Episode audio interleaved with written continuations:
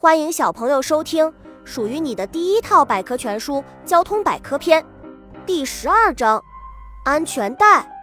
随着汽车速度的不断加快，安全带越来越得到人们的认可。许多汽车生产厂家也将更多的心思放在安全带的设计研究之上，不断的对汽车安全性能进行改良，以确保驾驶员和乘客及路人的安全。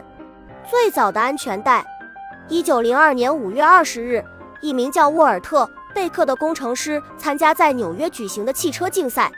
为了安全，他在座位上钉了一根带子将自己套住。在竞赛中，不幸发生了事故。正是由于这根安全带的保护，他才没有受伤。工作原理：当汽车紧急制动时，很容易使驾驶员、乘客与车内装置发生二次碰撞。